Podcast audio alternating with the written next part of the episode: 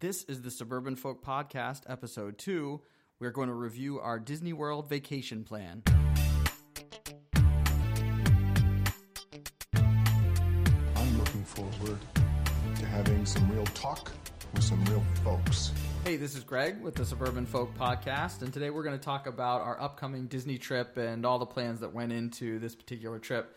Um, the reason we're doing the Disney World vacation, which seems like it's a rite of passage, at least from what uh, Angie and my background is, uh, is because our kids are pre-K. This is the last year that we can say that they are both pre-K, and seems like off season is the time to go. So we chose the second full week in September once all the kids have gone back to school, and from the research that's been done, and Angie has done all of the research uh, it seems like that's supposed to be the the best time to go. So she's joining me on the podcast today, and one thing that we've really discovered, or I've really discovered, is that Angie has a secret love of Disney, and you know usually spends her spare time reading various articles and journals for her work.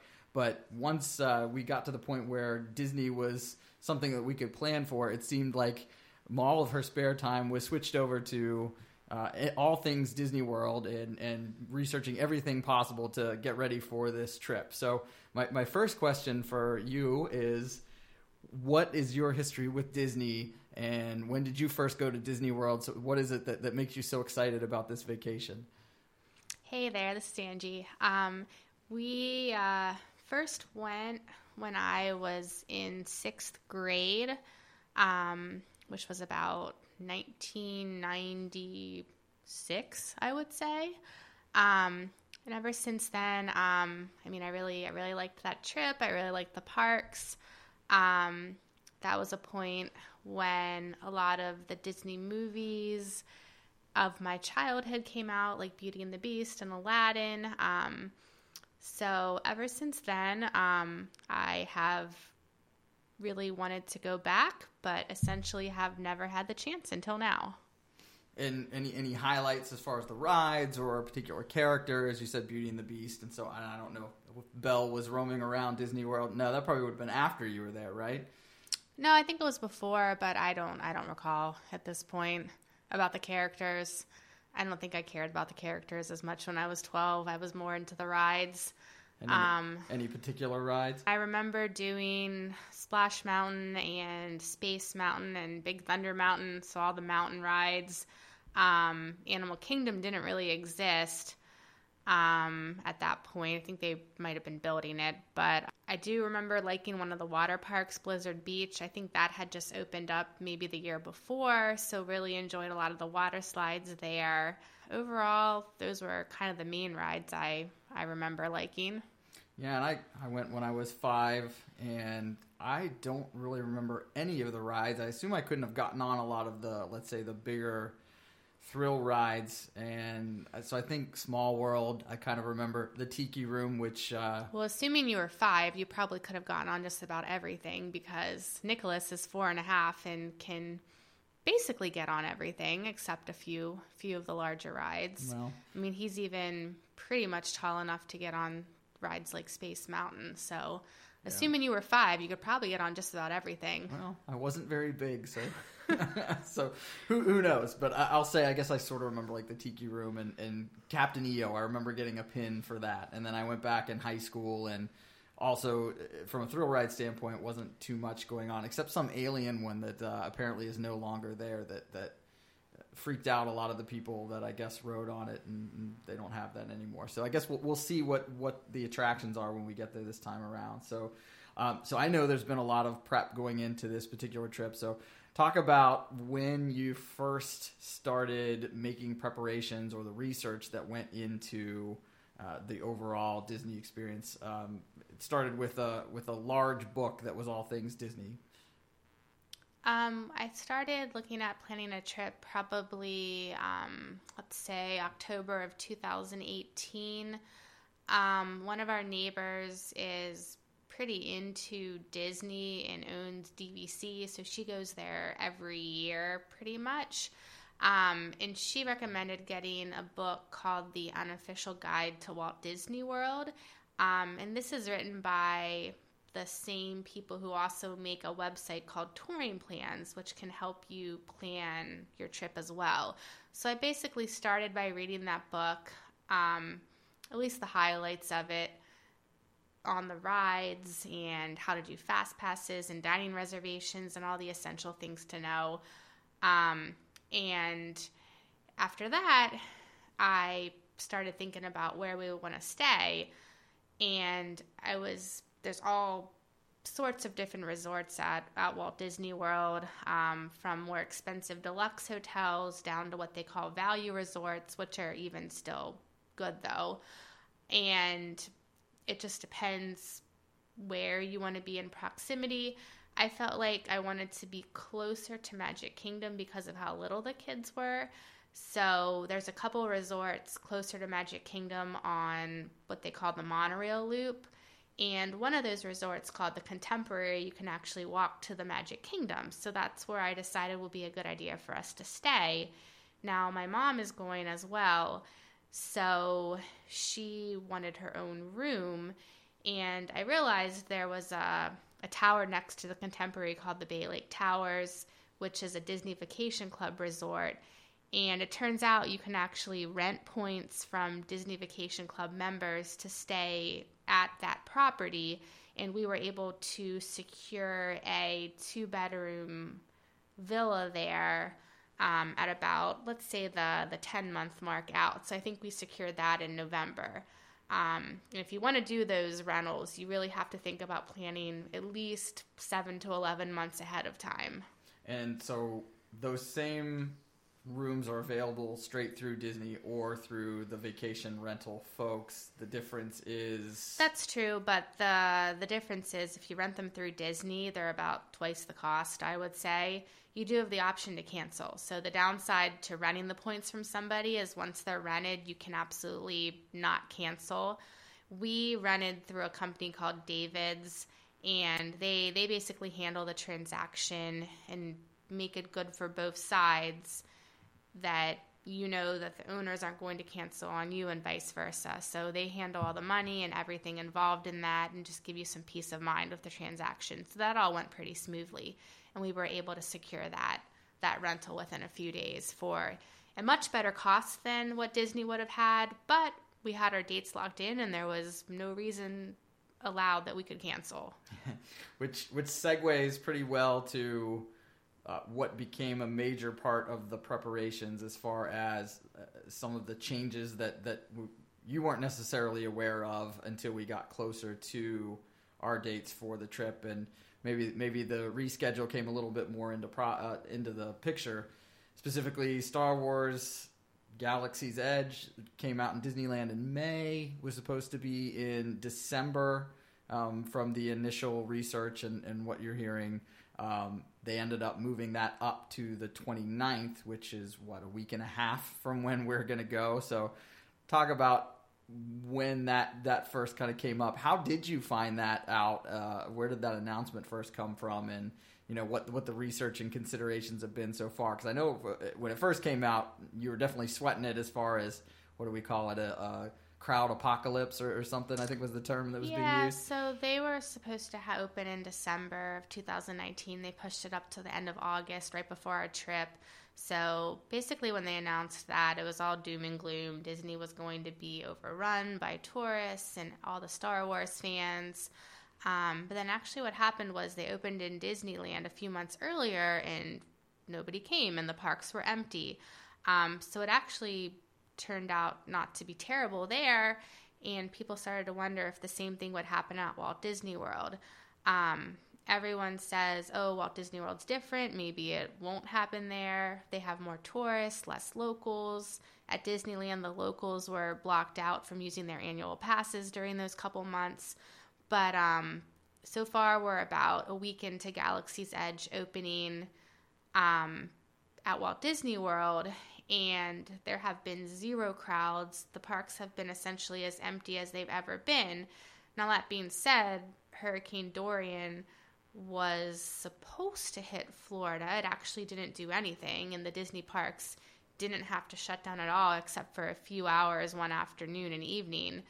Um, but that being said, it probably did scare a lot of the tourists off from going to the parks that week and may have had a major effect on the crowd levels being lower than they normally would have been. So it kind of remains to be seen next week what happens and how many guests rescheduled our week and how busy those guests who are rescheduling then make the rest of the month and the rest of the season.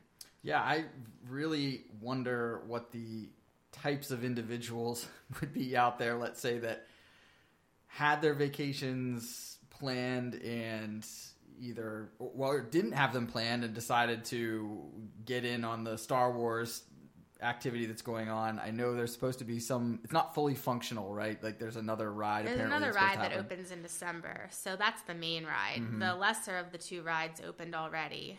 Yeah. So, and then on the other end, the other big thing that, of course, just recently came up is Hurricane Dorian.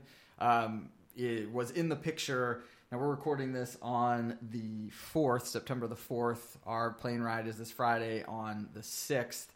Uh, if this was a couple days ago, we maybe have been a little more nervous about the preparation for for what was going on. At this point, the storm seems to be out of the way of Florida, where we fly from. There's a slight chance that uh, wind or, or, rain could be a factor, but it doesn't seem to be. But talk about uh, when that first came on your radar, no pun intended, and tracking that and any considerations that would have occurred uh, depending on how that storm landed. Well, I mean, there really wasn't much we could do. We had the the reservation booked, and that was that. Um, our credit card does provide some trip insurance if we would have had to cancel um, in terms of reimbursement for the rooms, but I think we would have probably, say it had been last week, probably have just gone and seen what happened anyway. Um, everyone seems to say Disney is pretty safe during hurricanes. They have generators, they keep their power. So think we would have gone and probably just made the best of it. So it turns out the people who ended up going this week had amazing crowds and weather, and they probably couldn't have asked for a better week overall. Yeah, but uh, I think it was definitely stated that if if it turned bad, we were still gonna you know do the drive. We live drivable enough. Oh we'll yeah, for some reason our flight was canceled. I think we would have done the ten hour drive yeah. or tried to at least. Uh, right. So I think that was definitely uh, on the schedule if if something had happened that that messed up our flight. So luckily it seems like none of those things occurred and we don't have to worry about any um, issues as far as not being able to reschedule or anything like that. And I think it's also worth noting before we get into some of the other preparation pieces that. Uh, like you mentioned, there's a lot of different hotels to stay at. Uh, for example, I always joke when I went when we were five, we stayed, I believe, off resort, you know, gorged ourselves on an all you can eat buffet, had an ice cream cone to share with my brothers and I, and, you know, we're out of the park after that. Um, this is certainly what, what we're going to lay out here a, a, different type of Disney experience than that, but we recognize that there are definitely different price points and different considerations for different folks. So uh, if, if what we lay out is not something that would be uh, desirable for, for certain folks. There are other things that can be researched and again would be interesting um, of any other considerations that you had when planning the, the vacation. So, uh, so we mentioned where we'd be at the contemporary, the the Bay Lake. What is it? The Bay Lake Bay Lake Towers. Bay Lake Towers. Um, so that's the where we're staying. Uh, the other piece of sort of the, the living part, I'll call it, is a meal plan. So that's something that's offered. I know that's something we have. Talk about considerations for, for enrolling, I'll call it, in the meal plan. Um, I mean, I would say that the meal plan is liked by some and hated by some. Um, a lot of people feel like it's not worth the cost, and it probably, in the end, doesn't save you a whole lot of money. Um, what I liked about it was I could just pre book it. I knew everything was taken care of and paid for in advance. Um, I personally liked it because then my husband here, Greg, couldn't complain about the prices of everything because everything was pre planned and paid for. And then he could just pick whatever he wanted on the menu. Um, a meal, a dessert, and a drink are all included um, with your sit down meals, and then a drink and meal for the, the counter service meals. And you also get two snacks a day. So I felt like it was good to just have it paid for and out of the way, and that way we could all just get whatever we wanted when we wanted it, and I didn't have to hear him whining about the Disney prices. Well, and, and to be clear, to make sure I didn't whine about those Disney prices, I have no idea what the meal plans cost. So uh, if anybody listening is considering that and wants to know, I guess, whatever we paid for it. Um, oh, can, it's easy. It's easily Googleable on the internet. Um, I mean, there's a couple different types of meal plans, from a quick service one where you just get quick meals in the parks to kind of the middle plan everybody gets for the most part to a deluxe plan where you get three sit down meals every day. So unless you're really wanting to just go there and eat, eat, eat, um, a lot of people don't end up getting that one.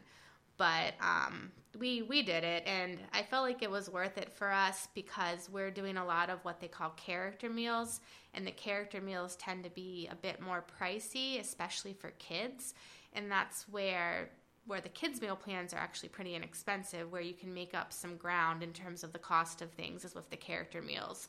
So since we're doing a lot of the character meals um, i think it's it's worth it for us. And it's also worth it for us because we do enjoy to have a drink with dinner and with lunch too would be nice. So um, the the Disney dining plan includes an alcoholic beverage, so if you take advantage of that, then you you can end up doing pretty well too. Whereas if you were just going to get a water or a Coke or something, it may not be as good of a deal.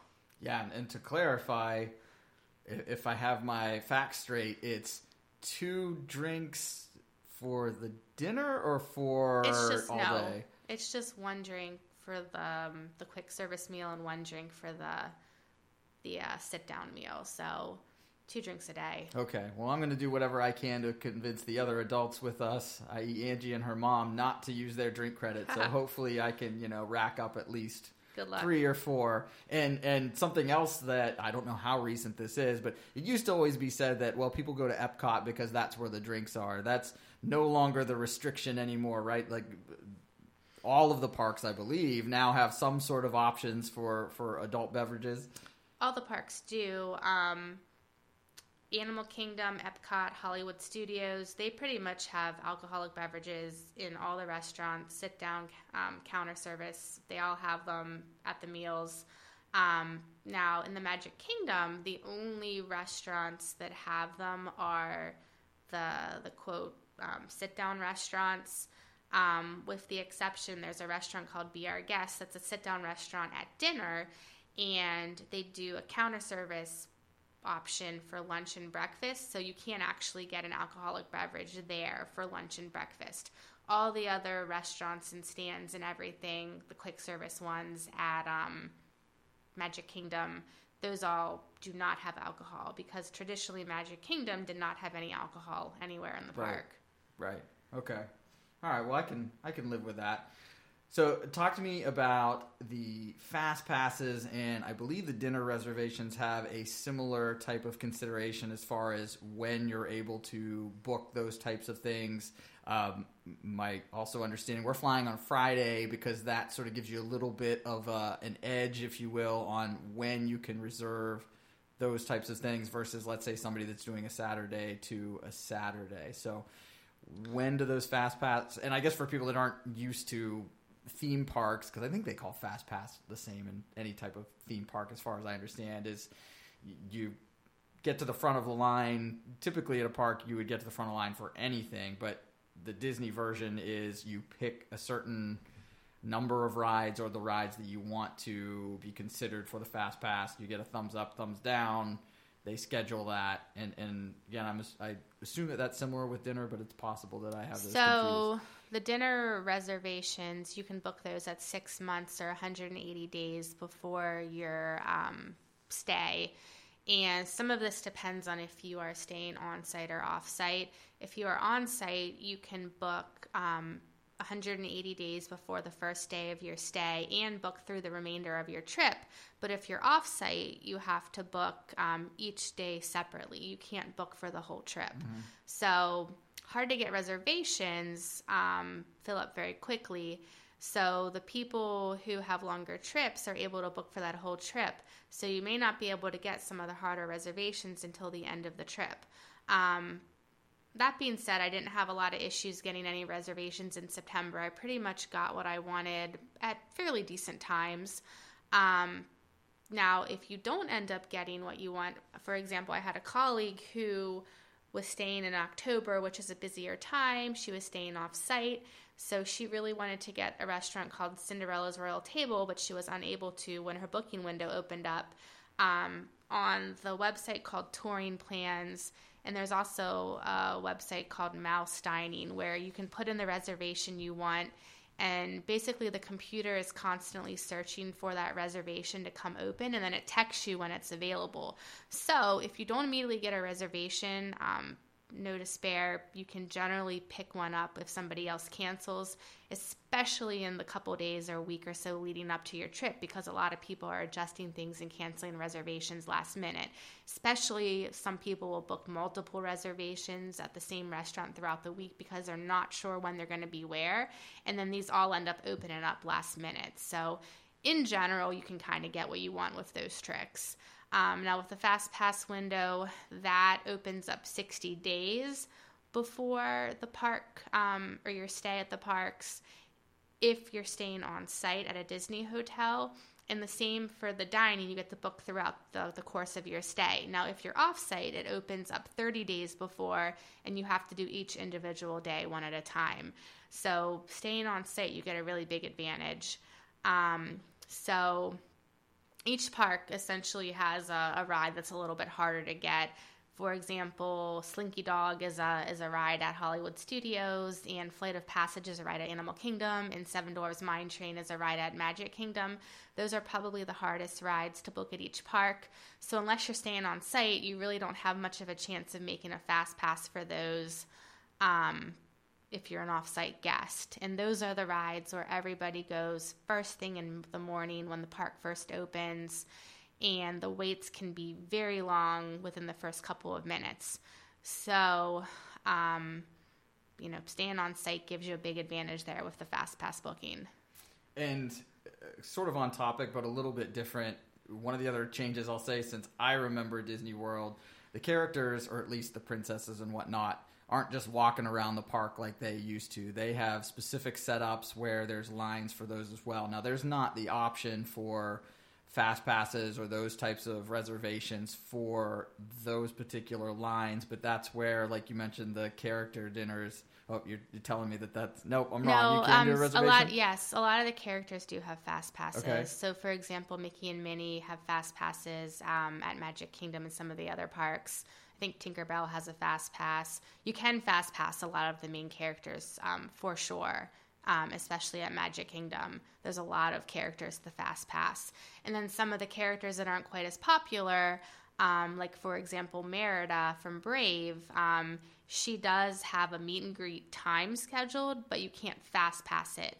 And if you go into the Disney app, you can select characters, and it essentially gives you a detailed map of where every character will be in the park and at what time they have their meet and greet scheduled. So, um, you know, if you want to see Merida, you click on Merida, and it'll tell you when and where to see her.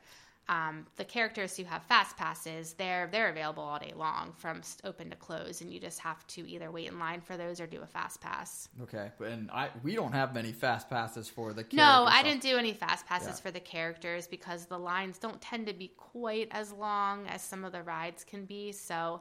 Um, I felt like it wasn't wasn't quite as worth it, and we also have some character meals. So if we don't do fast passes or do the characters in the park, it's not a big deal. Yeah, so that's kind of what I was getting at. Would that be an official tip? Let's call it if you can do those character dinners, then or meals. You can get the characters out of the way with those Yeah. in a lot of cases.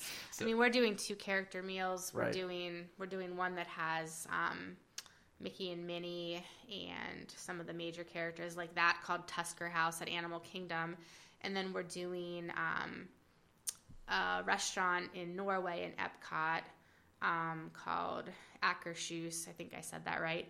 But uh, that one has all the main princesses like Belle and um, those type of characters. I imagine Frozen with a name like that, right? Frozen, so Frozen, um, no, those princesses aren't there, but they're Oh. actually, so it's at the Norway Pavilion, and the um, Anna and Elsa meet and greet is right next door.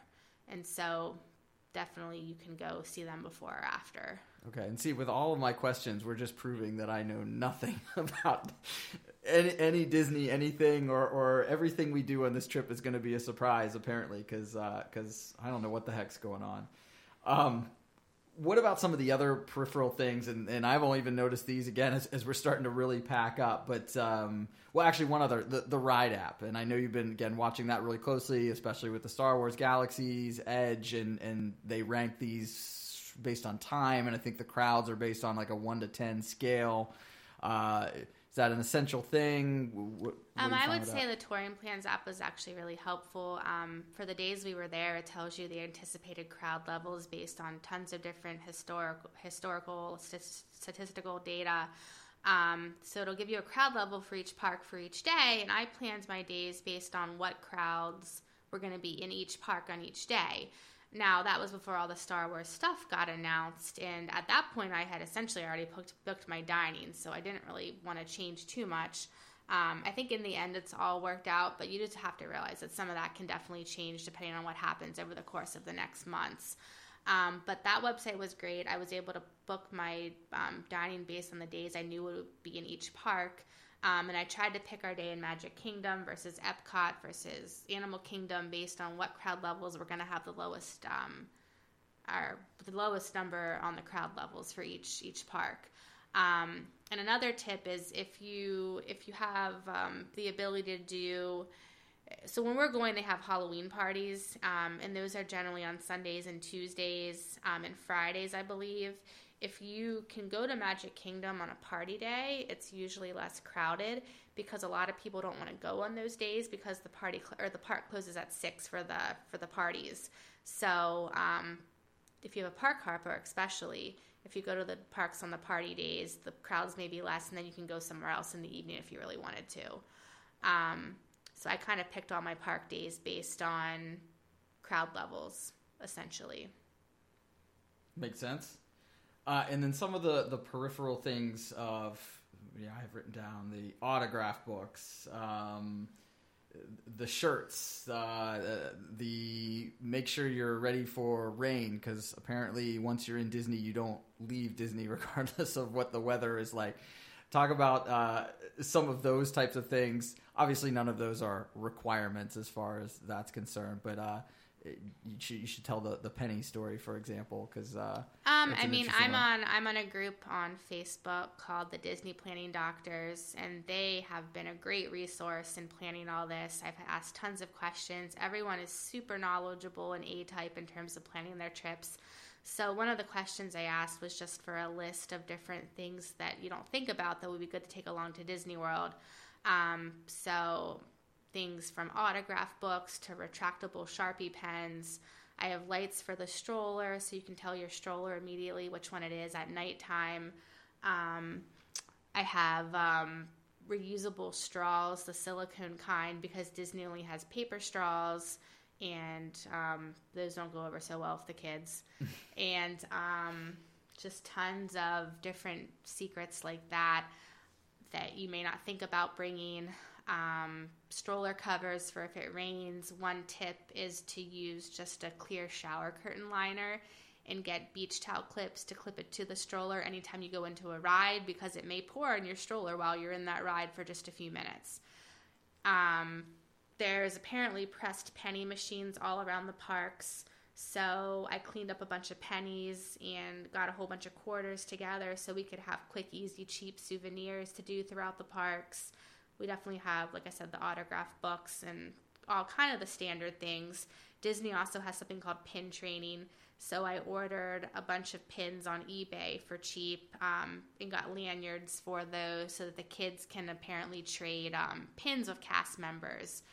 And it's sort of like if you've ever been to Legoland where you can trade the minifigures with the cast members there. And so all sorts of different things. Yeah. Um, well, and of course, I have to elaborate a little bit on the penny story specifically, and I don't know if this was on that particular page or not, but apparently, pennies from 1982 and earlier are made of full copper versus after that is some sort of like alloy or something other than that. So part of your preparation was to look specifically for 1982 and before, and then make sure they were in good shape so that we could use those. So that just speaks to we are prepared to, to have uh, the best souvenirs and the best everything else we've got. And to your point, you know, getting that stuff beforehand is certainly going to be a money saver for what we have. And I also have to mention the matching shirts because that's one where I figure, as I've been told, there are some uh, interesting shirt options for people that'll do, um, you know, family names or, or other types of monograms, stuff like that. So we met somewhere in the middle. Let's say that we have the matching different types of shirts, theme shirts, we'll call it, but they're not necessarily all the exact same. So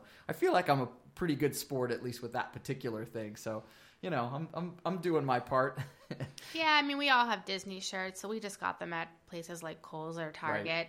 Um, I wasn't going to go all out and get them on Etsy where you have to spend twenty dollars a shirt.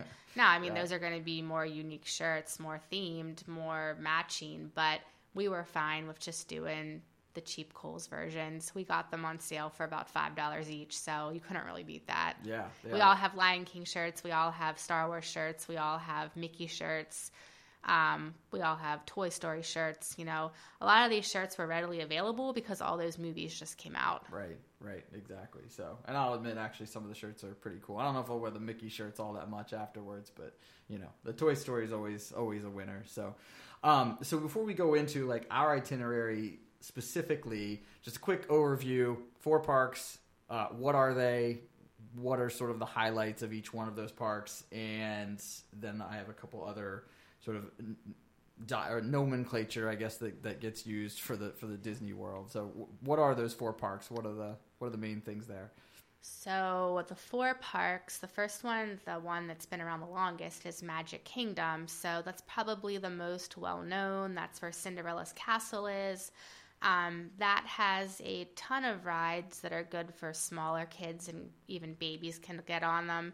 So if you have little kids, that's probably where you want to spend most of your time. There's not a lot of height requirements there, except for some of the um, mountain rides like Space Mountain, Thunder Mountain, Splash Mountain. Otherwise, really all the rides have no height requirements. So um, there's a lot of boat type dark rides and that sort of thing. Um, but really good for small kids. There's a lot of princess meet and greets and Mickey and Minnie, lots of good snacks and restaurant options. Um, so that's kind of a good all around park where most people are going to want to spend um, a good amount of time. And um, the next park was Epcot. So, Epcot has a few different areas. One area is the world the World Showcase. That doesn't have quite as many rides. There's a couple, um, but mostly you can kind of tour each quote world or country. And there's different food and drink options in restaurants. So Epcot's good for eating and drinking. There's a couple rides in Epcot. Um, there's rides. Uh, there's one called Soar and one called Test Track that are popular that people really like. And apparently, over the next couple years, Epcot's going to have a lot of major renovations, a lot of new rides. Um, there's a Guardians of the Galaxy roller coaster coming in and a Ratatouille ride coming in. So, a lot of, I mean, basically, that whole park's going to be different a couple years down the road. They're redoing it all. Um, there's Hollywood Studios, which that park has already mostly been redone um, they just made a Toy Story land with three new rides opening there, including Slinky Dog, which has been the hardest to get Fast Pass. They're just opening the Star Wars land, Galaxy's Edge, which we've talked to a little bit about. Um, there's going to be two rides in that land. And they're going to be opening a Mickey and Minnie um, Runaway Railway there sometime next year. And then they have some classics like Tower of Terror as well, and a lot of shows at Hollywood Studios too. Um, the newest park is Animal Kingdom. That one has a lot of animals, um, but it's more than just a zoo. They they do have a pretty neat safari. They have a lot of shows. They have a, a land based on Avatar, and the the main ride there is called Flight of Passage, which is supposed to be the best world in all of Disney World, and some people will say the best ride that they've ever been on and they have a couple roller coasters there as well. Um, like there's one called Everest and one called Dinosaur. Um, overall, Animal Kingdom has a lot more height requirements, so may not be quite as good for little kids. But again, there are a lot of shows and animals and things like that to see too. Um, then there's some water parks um, and just some other little things to do, like downtown Disney, where there's a lot of shops and restaurants. Um, but the four main parks are Magic Kingdom, Epcot, Hollywood Studios, and Animal Kingdom. Okay. Uh, and the other couple of things to cover is uh, the concept of extra magic hours. Uh, again, going back to the Star Wars piece, um, my understanding is this is specifically for folks that are staying on the resort or one of the resort hotels. Um, I don't recall what the normal hours are for it, but uh, they extended those, right, in, mm-hmm. in expectation for the crowds that may or may not be coming. Um, so what's the strategy or what's the what, what does that look like as far as starting the day with these extra magic hours so most of the parks um, normally open at around 9 and then each park about once a week has an early opening at 8 a.m for on-site guests and my my regular strategy originally was to avoid the park that had the early opening because statistically that park gets more crowded than for the rest of the day because more people go there to start um, however, a couple months before our trip, Disney announced that Animal Kingdom would be opening at 7 a.m. every day, as well as Magic Kingdom, and that Hollywood Studios, where the Star Wars land is opening, will be opening at 6 every day. Um, Epcot would have normal normal openings. Um, so that that changed things a little bit because essentially every park every day was having these extremely early hours. I think what they were trying to do was get a lot of people in the parks earlier to kind of disperse the crowds out, especially knowing that most people probably aren't getting up on vacation at 5 or 6 a.m.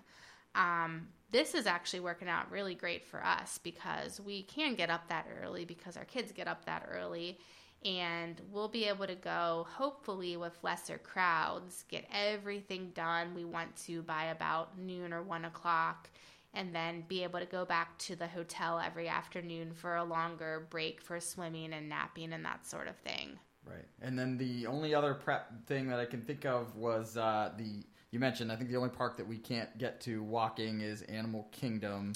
No, um, the only park that we can get to walking is Magic Kingdom. Okay. And then we can take the monorail to Epcot.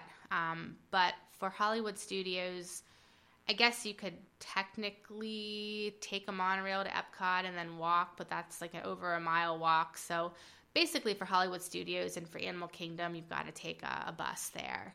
And Disney does provide all of that transportation. Um, now, that being said, I got a little bit nervous about trying to get to the bus parks, um, the ones that we would have to take a bus to early in the morning or get home late at night with all the crowds.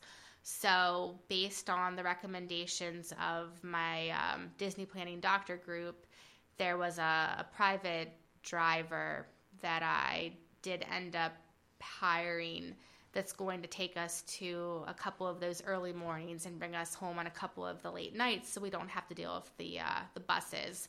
And another option from Disney is something called Minnie Vans um, and that's if you need car seats. And if we didn't need car seats, we'd probably just use a regular a regular Lyft or Uber. And and this man's first name?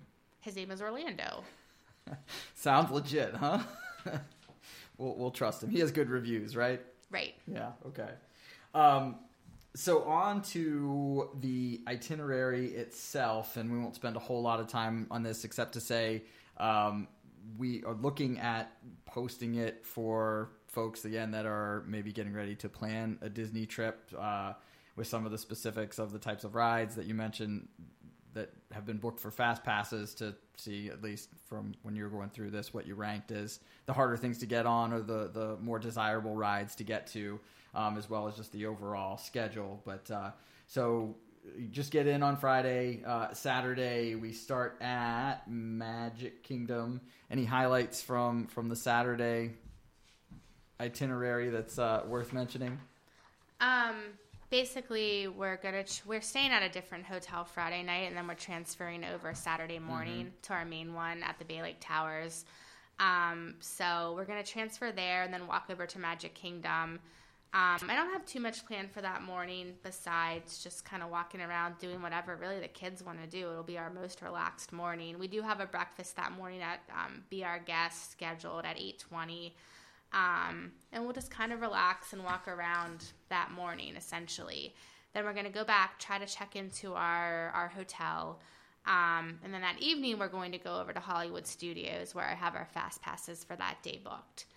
Um, and we're basically going to stay until about park close, and that will allow us to see their nighttime show called Fantasmic at 8:30, and then at 10 o'clock they have Star Wars fireworks, which I'm sure that our four-year-old will love. would, he loves fireworks and he loves Star Wars. Yeah, I would. I would imagine. Um, and then we're gonna, you know, jet it back to the uh, hotel because the next morning we're gonna be at Magic Kingdom at about 7 a.m. or that's the plan. and and you mentioned Slinky Dog before, so that day one is, Yes, is the fast so pass for. Slinky Dog. We have a fast Dog, pass right? for Slinky Dog, um, and then they actually just changed the uh, fast pass structure at Hollywood Studios, and they've made it a more of a tiered system where basically all the rides are a tier one, and you can only get one fast pass for those. And then the shows, as well as a ride called Star Tours and their nighttime show Fantasmic, are all tier tier twos. And so we ended up having to get a fast pass for Star Tours and then the Frozen show since we couldn't do more than the, the Slinky Dog for rides. Um, so we have fast passes for all those. And we're only going to be there for a couple hours. And that includes trying to do the Fantasmic show and the Star Wars fireworks. Right. So we have a lot fit into those couple hours. Yeah. Yeah. Um, and then the next morning on Sunday, we're gonna get up and go to the Magic Kingdom. That's that's kind of our bigger Magic Kingdom day. We are going to try to do most of what they, what the Fantasyland and Tomorrowland lands are. Um, I got fast passes for that day for Seven Dwarfs Mine Train and Peter Pan, um, and then I also got one for Enchanted Tales with Belle, which um, may not be the best fast pass to get, but I've heard that lines for that can get a little bit long as well. Um, and it just kind of depends on the age of your kids. If you don't really have little kids, that may not be a good one to get. But um, that day, then we have lunch at the restaurant, be our guest, and then we're going to stick around until about 2 o'clock when Disney has their parade. Um, at that point, we'll go home, do our napping and pool thing, and then later that evening, we're going to go over to the beach club um, resort for uh, a dinner reservation at a place called the Cape May Buffet. And this restaurant is really good if you like seafood and crab legs because they have all you can eat crab legs. So basically, all of us are pretty excited except for Greg. yeah, that, that I'll, I'll find something else than the crab legs, or have somebody you know do all the work and I'll yeah, eat whatever's well, left. I am an expert crab leg There you peeler, go. so, So I can uh, peel for all of us. There you go. That Very sounds like a efficiently plan. and quickly. Right. And then after the Cape May Buffet, um, there's a show at Epcot called Illuminations, and that's at 9 o'clock. Um, and Epcot's right next to the beach club, so we'll just walk over there. Um, the show has been running for many, many, many years, and it's actually ending in September of this year. So we'll be one of the last people that'll be able to see that show. And then after the show's over, we'll be able to take the monorail back to our, our resort. Okay. And Monday is Epcot. Um, Monday is Epcot. Um, we'll take the monorail over in the morning. This will be a little bit of a, a quote later morning for us since Epcot doesn't open until nine. Um, we have fast passes for uh, Test Track, Mission Space, and Spaceship Earth. Again, Epcot's got a tiered system going on, so their top rides are Test Track, Soarin', and Frozen. So you can only get one of those rides to fast pass. So we picked Test Track because it has the longest wait times typically. Um, and then after after we do our rides, we'll probably be able to get most of what we want to do done there in the morning. There's not tons of rides at Epcot. Um, we're gonna go over to the World Showcase and walk around and see the Food and Wine and Festival and just um, take use of a lot of our snack credits and eat around the world there. Yeah, I, gosh, I'm gonna need some time after that. I mean, the, the whole theme of this vacation is me Eat. like getting my money's worth out of this meal plan, and then just being miserable having to walk around the whole place, and that'll, I'm sure, just be typified when we get to the eating around the world at Epcot. And then um, we'll go back and again do our pool and nap for a few hours. And then that evening, around 7, we have reservations at the California Grill. And that's going to be our more fancy dinner reservation night. Um, that's a much nicer signature restaurant. Um, and the nice thing about California Grill is it's at the very top of the Contemporary Resort, and you can see the fireworks from there. And it's apparently a really, really good view. So we'll have our dinner, and then we'll be able to see the fireworks from the viewing area on the restaurant. And then we'll go back after that and, and go to bed fairly early that night, all things considered. Right. And then back to Magic Kingdom on Tuesday. So on Tuesday, um, we will try to get there around 7 o'clock again for the early morning hours. Um, and then that day, we're planning to do Frontierland and Adventureland. So we have fast passes for um, Thunder Mountain, Splash Mountain. And then again, I got fast passes for Seven Dwarfs Mine Train just because I knew unless I had fast passes for that, it would be the hardest ride to ride. So we're going to be able to hopefully do that twice, once on each of our Magic Kingdom days. Um, we're going to go for lunch and then back to the naps and pool probably right around noon, one o'clock after we have lunch that day. Um, that day, we're not going to have quite as long to relax because around four, we're going to um, get picked up to be taken over to Animal Kingdom. Um, and I have a, a, reservation for the Tusker House character meal at, at Animal Kingdom at around 5:30. So we're gonna try to get a few rides in that evening, like possibly the safari at dusk, and then I'm planning to have us do the Lion King show that night. And then we're gonna stick around for the Rivers of Light show, which is their nighttime light show. Um, and then try to get home as early as we can or back to the resort by about 9 9.30 so we can get to bed for the next day Okay, and then back to Hollywood Studios on Wednesday. I know this this will be the challenging morning yeah. if, I, am reading it so, correctly. I mean, the plan is to get to Hollywood Studios um, early. We're technically going to be picked up at our at our resort around 5:30. That's a.m. Um, 5:30 a.m. Yes, 5:30 a.m. um, Hollywood Studios is apparently letting people in right at the dot at 6 a.m. right now um, because of the Galaxy's Edge opening. And my my game plan is to avoid the masses that are going to be going there and try to get everything else done in that first couple hours. And then if we have time and we feel like it, we can go over and do the Galaxy's Edge ride if we decide we want to wait for that.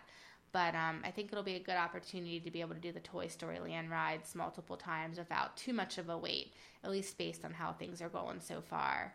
Um, and then we have fast passes later in the morning for um, a Beauty and the Beast show, Slinky Dog, and the Indiana Jones show. Again, Hollywood Studios changed their tiers, so we were only able to get one ride and had to do the other two fast passes as shows. Um, if if we were more people who wanted to stay at parks all day long and not do the afternoon and evening breaks, I think a better plan would be just get no fast passes for Hollywood studios and do all the stuff from 6 to 9 and then just, you know, walk over to Epcot and be able to be there for park opening. And then you could have your fast passes at example Epcot and be there all day. Mm-hmm. Um, but, you know, we do want to do a lot of the shows and everything. So, and we, um, we're really not into being at the parks all day long. So that's how we're going to do it. Um, that afternoon, we'll be back for our standard pools and naps for a while. And then that night, we have dinner at Ohana, which is a restaurant at the Polynesian, which is the resort next to where we're staying. Um, and that's that's kind of an all-you-can-eat type um, family-style meal where they bring things like shrimp and um, steak and Polynesian type food to your your table. So I'm gonna end like the long kind of like Texas with, Day Brazil. Oh man, I'm gonna and I'll be miserable at the end of that day too. and then you can see the fireworks from the Polynesian beach. So that's what we'll plan to do that night. okay. Um, and starting at Magic Kingdom on Thursday. So Thursday, um, well, we're not doing Magic Kingdom Thursday. We're actually doing oh. Animal Kingdom. Um, so Thursday we're gonna get um, driven over to Animal Kingdom in the morning, and that opens at seven. Um, we will start with um, basically the couple rides that we don't have fast passes for. And then I ended up getting fast passes for their three most popular rides, which are Everest, the Safari ride, and then Flight of Passage is the hardest ride to get there. So we do have fast passes for that. Um, in the mix of all that, we'll fit in any shows that we didn't get to do with our other night at Animal Kingdom, um, eat lunch there, and then um, again go back for our, our daily afternoon relaxation and nap and pool time. And then that evening, we're going to go back over to the Magic Kingdom because up until now, we really haven't spent any evenings in the actual Magic mm-hmm. Kingdom. We will have seen fireworks from the California Grill or the Polynesian Beach, but we won't really have seen them up close where you can see the projections on the castle. Um, so that evening, I booked um, a dessert party, which is basically like a special um, party where you get a special viewing area. You don't have to fight the crowds to watch the show. And they give you all you can eat desserts and a few appetizers like uh, like egg rolls. Okay. So um, we will gorge on desserts and then be able to watch the fireworks from a private viewing area. And this may or may not be worth it. It's pretty pricey, um, but can really be nice depending on the crowd levels. Right, right. Makes sense. And then the final day is at Epcot. So at Epcot on Friday, um, since we've already done Epcot, the main ride area, this will be the day we focus more on doing the World Showcase. Um, we're going to have a later morning this day since we're going to be at Magic Kingdom pretty late the night before. Um, I have our first Fast Pass scheduled at about 11, and that's the Frozen ride, and that's actually over in the World Showcase. And um, after we do that, we'll again kind of walk around the World Showcase, see all the different countries, do the Food and Wine Festival, um, and then we have dinner scheduled at um, Akershus at 5, and that is the Princess Dinner.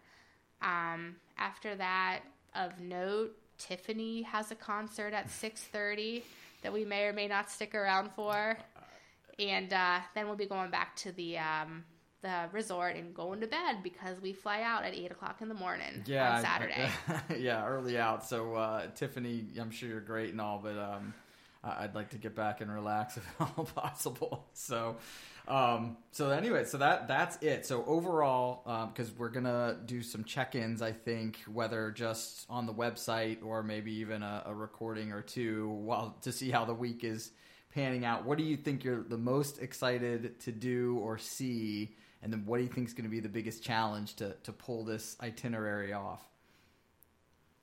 Um, well, I think I'm most excited to eat all the snacks. and, uh, you know, we get a couple ice creams in every day and desserts at every meal. I'm pretty excited about that. Yep. Um, so that's the thing I'm most excited about. Also, obviously, most excited to see the kids being excited to see everything that they're going to see there. Mm-hmm. Um, and that'll probably be our biggest challenge when they get tired and have meltdowns, and we'll see how that goes.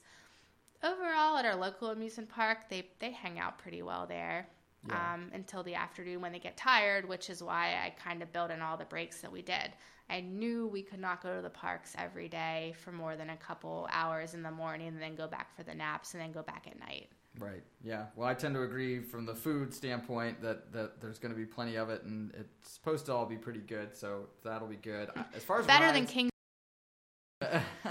Uh, as far as rides are concerned, uh, I, have heard that the Flight of Passage is supposed to be a pretty cool thing. So I guess I'll mark that down as a, a potential highlight. And then, uh, yeah, like you said, I, I feel like if we if we can get the kids to wind down on day one, then we'll be all right. If they can't sort of get themselves settled down from all the activities going on on day one, that that may be a bad omen for the rest of the week. So we'll see how it goes. So uh, on a final note, obviously a lot of preparation here. There are people, even friends of ours that we've joked with that have gone not that long ago that just go, right? So, what in your estimation is the difference in experience between all of this amount of preparation versus people that you'd say book it a, month out because there was a special deal or something like that and didn't do all the fast passes and didn't do all the rest of the preparation um i mean my my online group likes to joke that we do disney right with all the preparation. But I guess if you know what you're doing, you can go go fairly last minute. But apparently, 50% of the people who go to Disney don't even know that they can get fast passes. And then they're stuck waiting in all the lines all day long with no clue what they're doing. So, I mean, you can definitely go last minute and have more flexibility than what we're doing, but I still think you kind of need to know the basics to have a better time. Um, because if you're like my kids, you do not want to wait in lines all day. yeah, that's that's for sure. Well, I think that's it. Anything we missed as far as uh, the the preparation leading into the the big epic Disney trip? Um, I think that's pretty much the basics of it. Cool. Well, thanks everybody for listening to this podcast. A couple of just general updates. Uh, we submitted the podcast to Apple, to Google Play, to Spotify, Stitcher, and Podbean, and have been approved. Actually, I just got the email before we started recording that we've been approved on Apple iTunes. So you should be able to search for Suburban Folk, and it should come up on iTunes. So uh, subscribe there. That's definitely where I listen to most of my podcasts. So that way, as soon as a new episode comes up, it comes out. Um, and hey, if you've got a few minutes to leave a review and comments, that'll actually even bump it up. Um, so that maybe more people can even discover what we're what we're doing here.